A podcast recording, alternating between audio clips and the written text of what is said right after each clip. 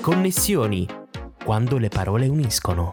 È una produzione originale Gigante Studios. Tutto quello che immagini. Partner ufficiale Banca di Credito Cooperativo di Albero Bello, San Michele e Monopoli. In questo episodio ci connettiamo con Giulio Macaione. Ben ritrovati e connessi a un nuovo appuntamento con Connessioni quando le parole uniscono. Come sempre allarghiamo il nostro giro di contatti con chi ha il piacere di raccontarsi nella semplicità di una chiacchierata. L'ospite di questa puntata è nato a Catania, è un mio coetaneo ma lui sembra più giovane, ahimè, è cresciuto a Palermo ma vive a Bologna, ha pubblicato diversi romanzi grafici e collabora con diverse realtà editoriali. È un talentoso autore fumettista che riesce a rappresentare magnificamente stati indefinibili del dell'animo umano. Ho il piacere di connettermi con Giulio Macaione. Ciao Giulio! Ciao, ciao a tutti. Oh, benvenuto a Connessioni e grazie per esserti connesso con noi. Allora, ti invito immediatamente a fare un salto nel tempo esattamente tra la tua infanzia e la tua adolescenza. E allora, allacciamoci le cinture di sicurezza, partiamo. Che bambino eri e cosa ti ha portato a diventare ciò che sei oggi?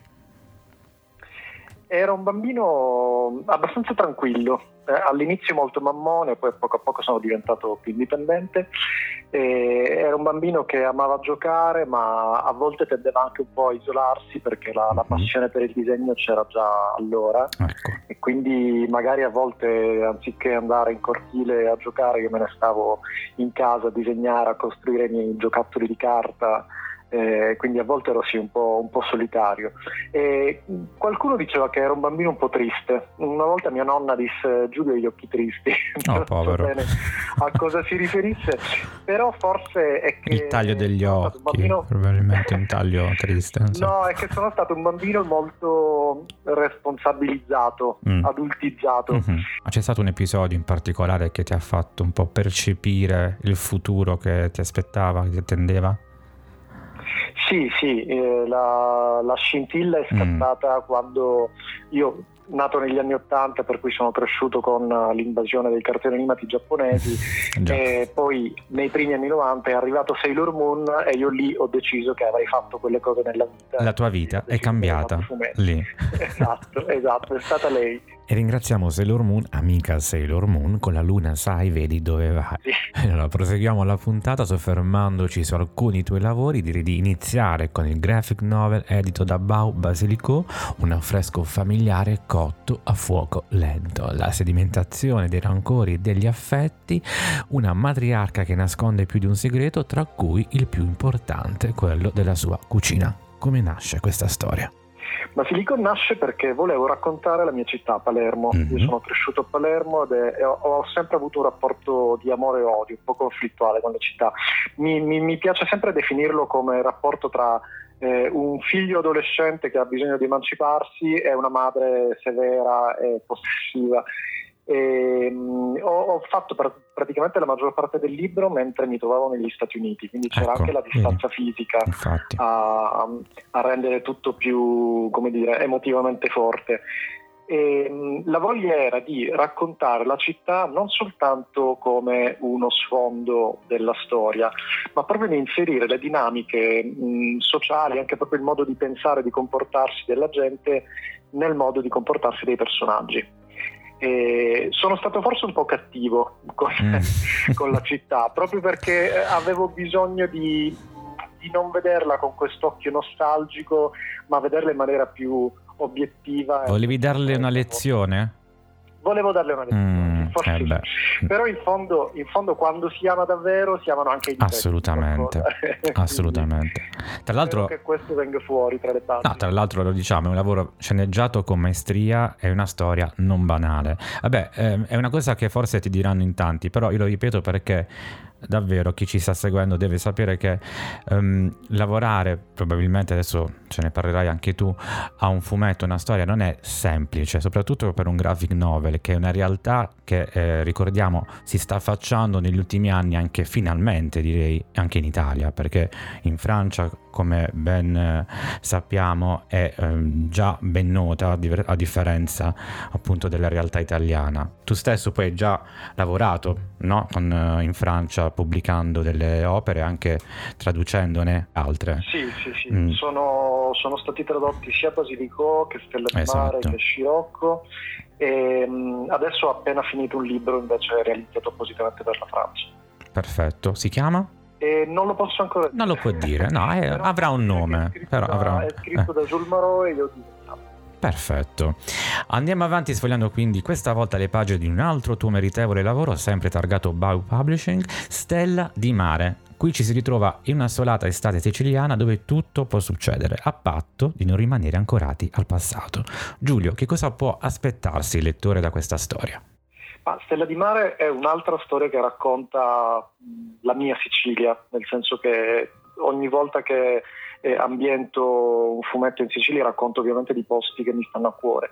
Stella di Mare è ambientato a Cefalù, che è un paese eh, a pochi chilometri da Palermo, un luogo di mare eh, famoso anche per il turismo eh, che io ho vissuto sempre in estate, ho uh-huh. trascorso lì praticamente tutte le estati della mia vita. E, è una storia di attesa, sono tre personaggi che eh, guardano al mare e aspettano una svolta nella loro vita, per cui c'è un ragazzo che ha smesso di studiare e deve capire cosa fare della, della, propria vita, si trova in una fase di stasi nella quale non riesce a prendere la sua strada, conosce un vecchio pescatore che invece aspetta un po' una, una vendetta, un riscatto dal mare e poi c'è questa figura di una, una signora che aspetta il marito che è, stato, che, che è disperso in mare, non è più tornato.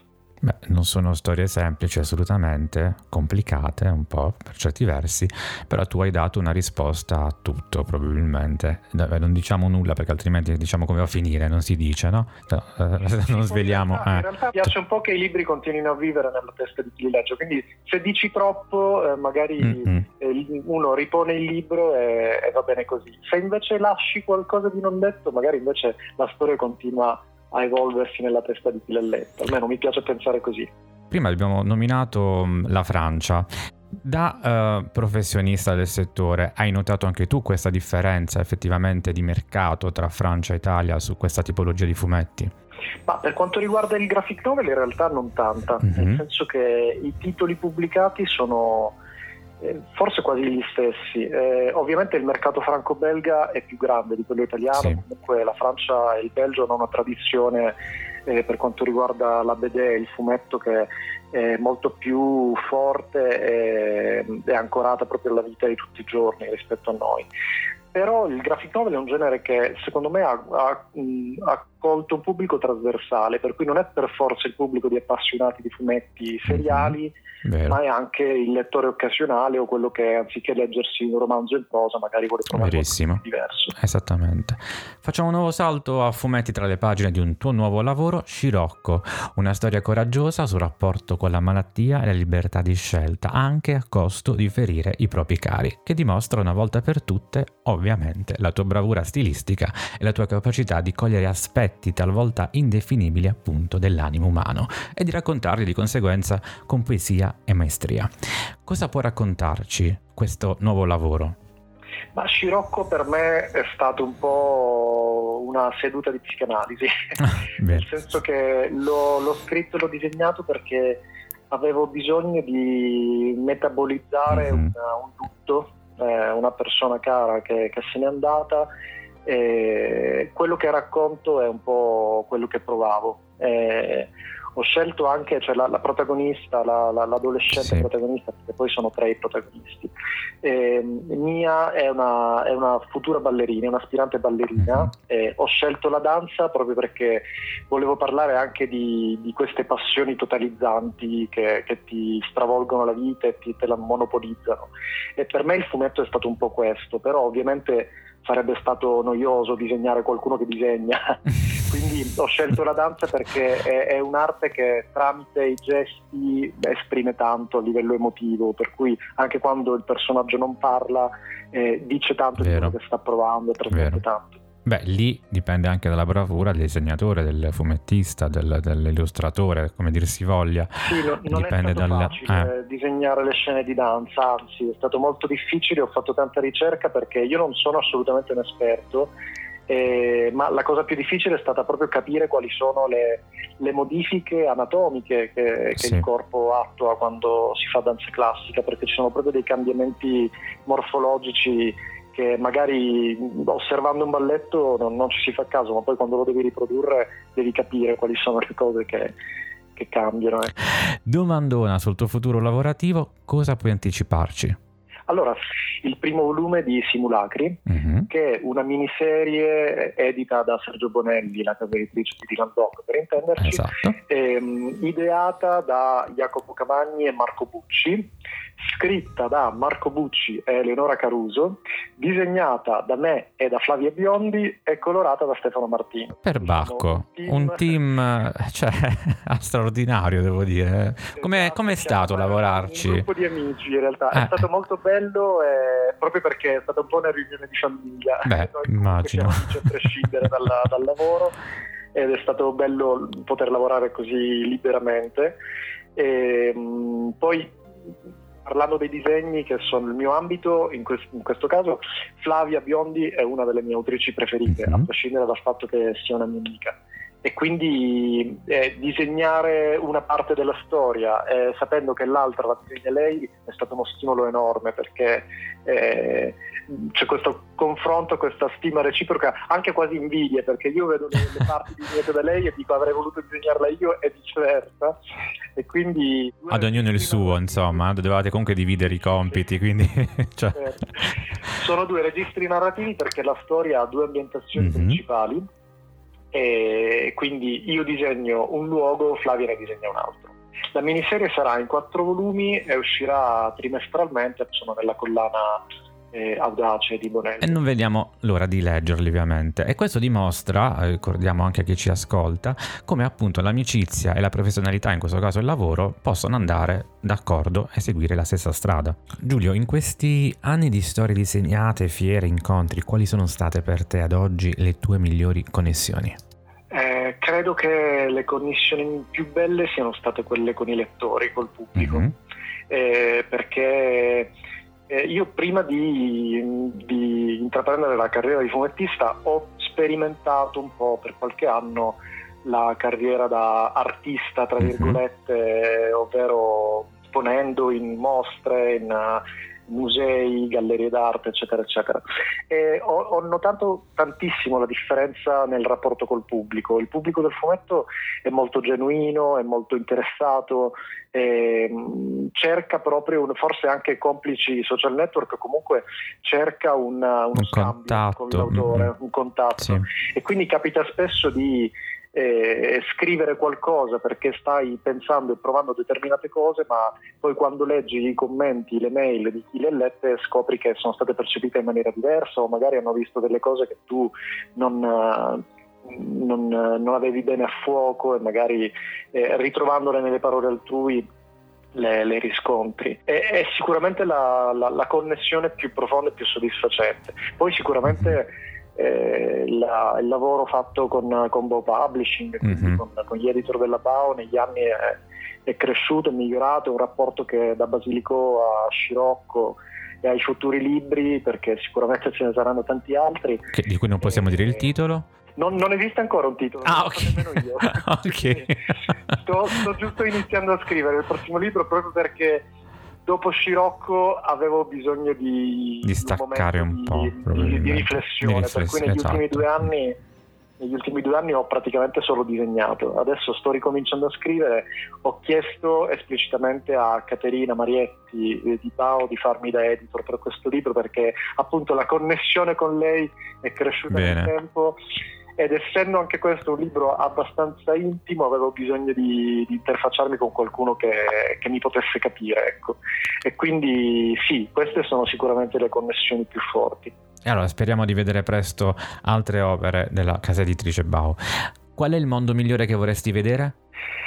Bah, in questo momento così complicato storicamente il mondo migliore che vorrei vedere è un mondo che si preoccupa di se stesso mm. e lo fa rispettandosi. Eh, non parlo soltanto di relazioni umane, ma, par- di umane, ma parlo anche animali, anche, eh, perché mettiamoci pure quelli animali esatto. per rispetto. Parlo proprio di, di rispettare il pianeta. Eh, Assolutamente. È un momento cruciale della storia nel quale potrebbe già essere tardi per iniziare a preoccuparsi seriamente delle conseguenze delle nostre azioni, quindi vorrei vedere un mondo che, che vede più seriamente eh, i, i, problemi del pianeta. Incrociamo le dita in questo tuo bel sogno che spero diventi realtà il più presto possibile, che almeno sei vicino a una realtà migliore. Giulio, c'è un brano a cui tieni particolarmente che sceglieresti per salutarci? Allora, è difficilissimo scegliere mm. un brano perché mi piace tantissima musica, ma visto che, visto appunto il momento storico, io sceglierei resistere della rappresentante di lista. Va bene, e noi resisteremo. Bene, siamo giunti al traguardo. Grazie Giulio per esserti connesso con noi. A te e ai nostri ascoltatori auguro buone storie e buone connessioni. Ciao, ciao a tutti, grazie per averci ascoltato. Ed era Giulio Macaione, ospite di Connessioni quando le parole uniscono. Come sempre vi ricordo il nostro sito ufficiale filippogigante.it. Grazie per averci ascoltato. Alla prossima connessione. Non so più ripetere le cose che ho imparato. Sarà per sempre come la prima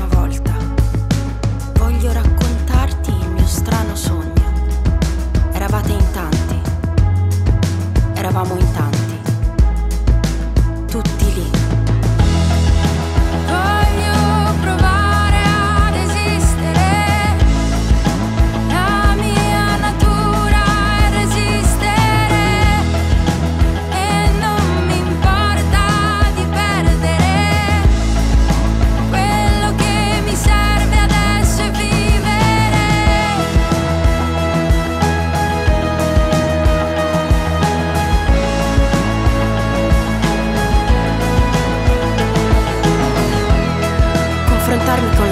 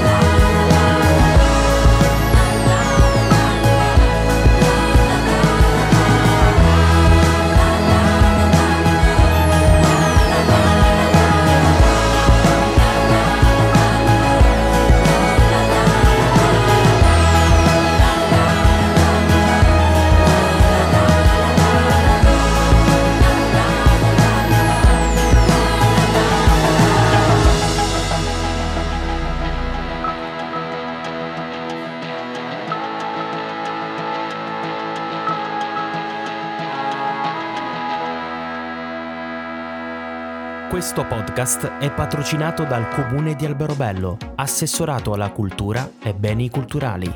Promosso da I Presidi del Libro, Associazione Chianche di Carta, 100 metri cubi, Food and Drink, Libreria Mondadori Point di Alberobello. Condividi e vota il podcast Connessioni, quando le parole uniscono. Puoi ascoltarci su Spotify, Apple Podcast, Audible, Google Podcast, Amazon Alexa, Amazon Music